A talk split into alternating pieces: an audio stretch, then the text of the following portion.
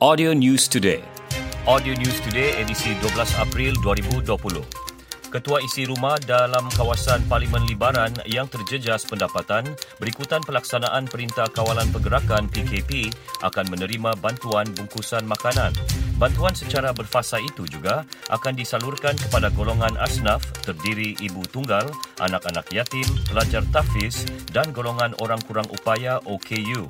Ahli Parlimen Libaran Datuk Zakaria Edris berkata, sehingga kini tiga fasa bantuan sudah disalurkan termasuk di kawasan Pulau Libaran, Nunuyan dan Pamaguan yang terjejas teruk selepas pelaksanaan PKP.